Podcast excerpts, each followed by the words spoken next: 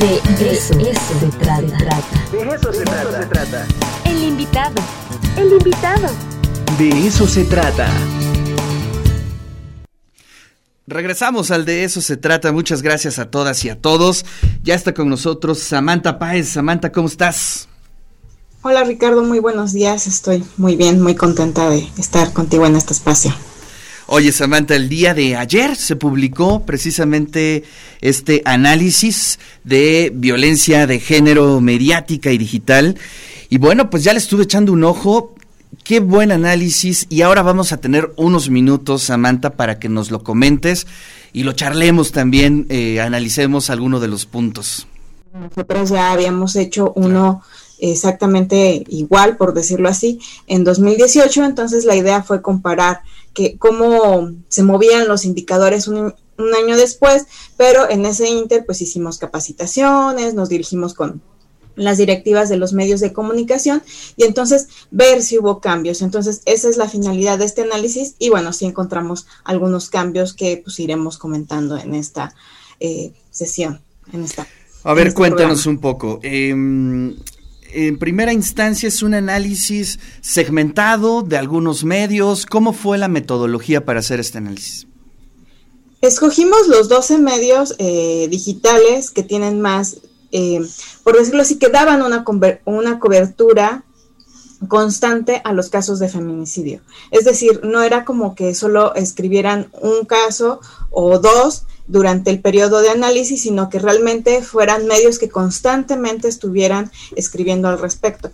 Esa muestra la seleccionamos desde el 2018, como les comento, y fueron los mismos medios, los repetimos en esta ocasión, pues justo para evaluar si se habían movido los indicadores, ¿no? Hubo medios, por ejemplo, que en este año dejaron de cubrir, digamos, de forma constante el feminicidio, nada más tuvieron una o dos notas, y hubo medios que se ve que es algo que dan seguimiento y entonces tuvieron 10, 12 notas. Entonces, esa es la idea, o sea, no tomar medios que de repente no, este tema no está en su agenda, sino medios que constantemente lo están tomando en cuenta para su agenda diaria.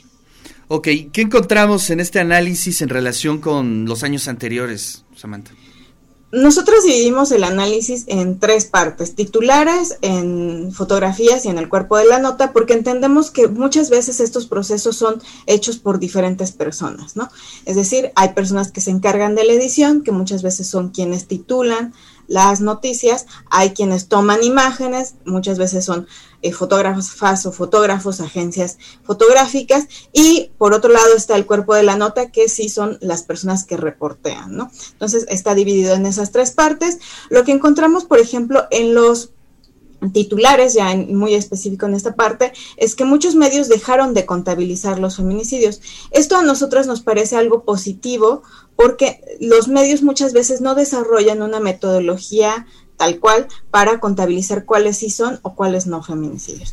Hay organizaciones como el Odecir, el Observatorio de la Ibero, que sí se dedican un poco a esto, entonces consideramos que como ya desarrollaron una metodología, deberían ser estas instituciones quienes lleven un conteo, y no porque las mujeres no somos una cifra, ¿no?, de decesos, no somos algo, tenemos un nombre. Entonces también por eso es importante que en los titulares no se contabilicen los feminicidios. En este caso vimos una reducción del 10% de los medios que contabilizaban los feminicidios.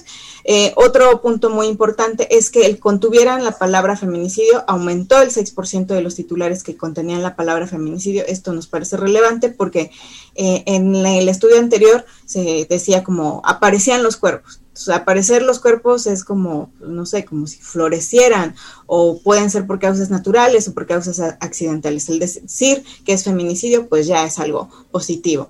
También que se mencione el nombre de la víctima, como te decía, no somos números, somos personas, y el que se mencione el nombre de la víctima es algo positivo. En este caso, ese indicador aumentó 32%, que se... menciona la forma del asesinato, muchas veces es con mucho morbo, así no dicen murió por bala de fuego o arma punzocortante, dicen cosas así como acuchillada, o sea, entonces eso sí no consideramos que sea positivo, esta forma de nombrar desde el titular el asesinato bajó, y algo que se mantuvo, digamos, igual en en los 2 años de análisis fue que quedó claro que un feminicidio, que se asesinó a una mujer. En este sentido fue el 51%. Eso es en cuanto a los titulares. Otra cosa que es importante sobre los titulares que nosotras llamamos reproducción de la violencia es la estigmatización. Muchas veces a las mujeres se les estigmatiza por estar solas en la noche, entonces ya se les dice que son trabajadoras sexuales y no sabemos si venía saliendo de la fábrica, salió a caminar con sus perritos. Entonces, la estigmatización bajó 6%, los estereotipos de género también bajaron 2%, la cosificación de las víctimas, la cosificación nosotras la tomamos en cuenta cuando se utilizan verbos o se utilizan palabras que indican que el cuerpo de la mujer es como un objeto, ¿no? Arrojaron, claro.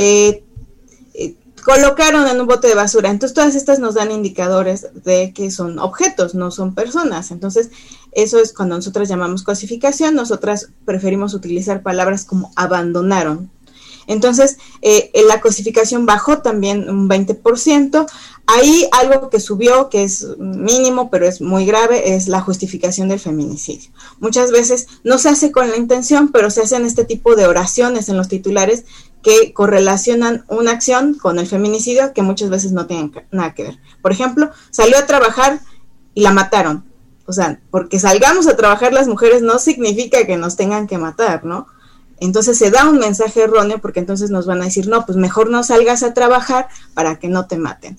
Eso es respecto a los titulares.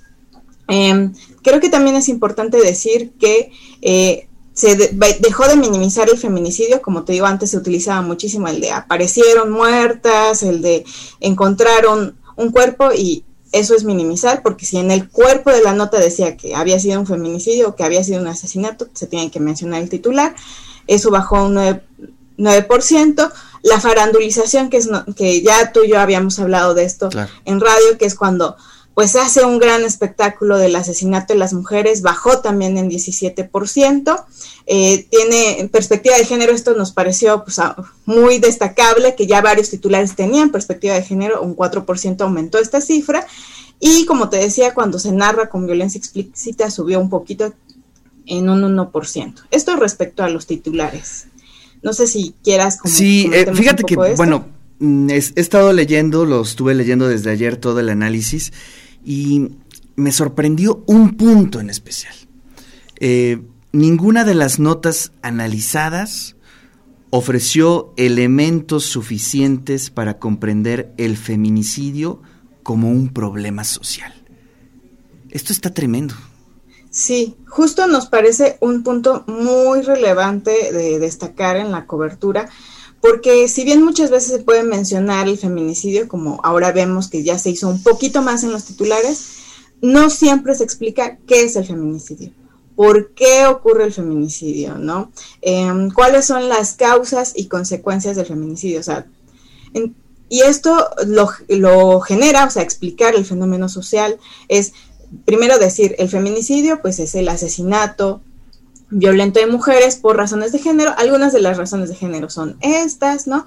Preguntar a especialistas, por ejemplo, oiga, hay grandes especialistas en la UAP que abordan el tema de feminicidio, pues buscarlas, consultarles por qué el feminicidio ocurre, cuál es la situación por la cual las mujeres siguen o son asesinadas de forma violenta. Y entonces eso ayuda a las personas que leen estos medios de comunicación a entender que no solamente es claro, asesinar, sino tiene muchas cosas detrás que son violencias sistemáticas e históricas, y entonces eso es lo que es importante al momento de hablar de feminicidio, no solamente decir es un feminicidio, sino muchas personas no tienen claridad de qué es un feminicidio, piensan que cualquier asesinato o muerte de mujer es un feminicidio, y no es así. Hay algunas cuestiones que se tienen que tomar en cuenta. Por ejemplo, si había una relación afectiva con quien la asesinó, si había una relación de parentesco, si ya había habido algún tipo de violencia previa en el espacio público, en el espacio contextos privado. Contextos sociales, ¿no? Exacto. Entonces, hay muchísimas cosas que van alrededor del feminicidio y entonces eso nos parece muy importante.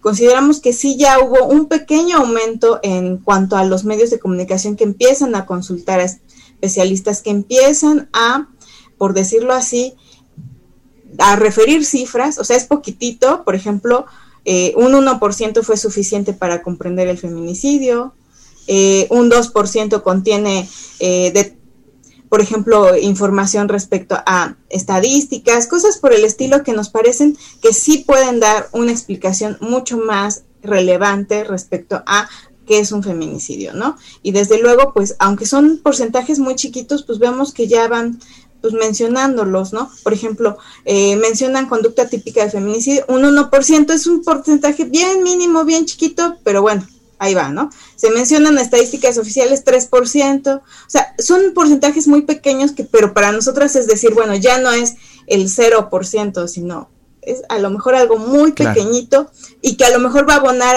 a mover ese indicador que tú mencionas, que haya notas que expliquen el fenómeno. Oye, Samantha, quisiera podamos abrir este tema para la siguiente participación tuya, pero creo que acá hay un punto importante, es decir, el modelo de negocio de muchos de los medios de comunicación pues está basado en los clics, ¿no?, que pueden lograr, y eso también orilla a estos medios a tener cierta perspectiva sobre ciertas notas, y obviamente con las recomendaciones, con la, digamos, los puntos que se han platicado aquí, se lograrían menos clics. Es decir, hay un problema muy serio de un tema social y un tema del modelo de negocio. Es decir, hay un enfrentamiento ahí que quizá también valdría la pena analizarlo, ¿no? Claro, consideramos que sí hay temas que pueden generar clics que no forzosamente tienen que ver con la mercantilización de los cuerpos de las mujeres, ¿no? Por ejemplo, podríamos hablar que es un modelo que muchos otros medios, sobre todo nacionales, han explorado, el punto gourmet, ¿no? Hacer recomendaciones de espacios para comer, de comidas, de, por ejemplo, cómo hacer recetas, no sé, por X festividad, para el Día de la Madre, no sé, o sea, creo que ese tipo de contenidos pueden aportar, ¿no? Los mejores espacios para leer en público, o sea, hay muchos tipos de estrategias contenidos, y formas. Exacto, que pueden generar clics que no forzosamente tienen que ver con la comercialización de los cuerpos de las mujeres o de los cuerpos en general, ¿no? Entonces, creo que sí es una reflexión que tienen que hacer las personas que están en las directivas y que quizá no se ha dado en estos momentos o no se ha dado a niveles que abarquen a todos los medios de comunicación. ¿Hay apertura? Es decir, ustedes que hicieron la capacitación, ¿cómo lo percibiste, Samantha?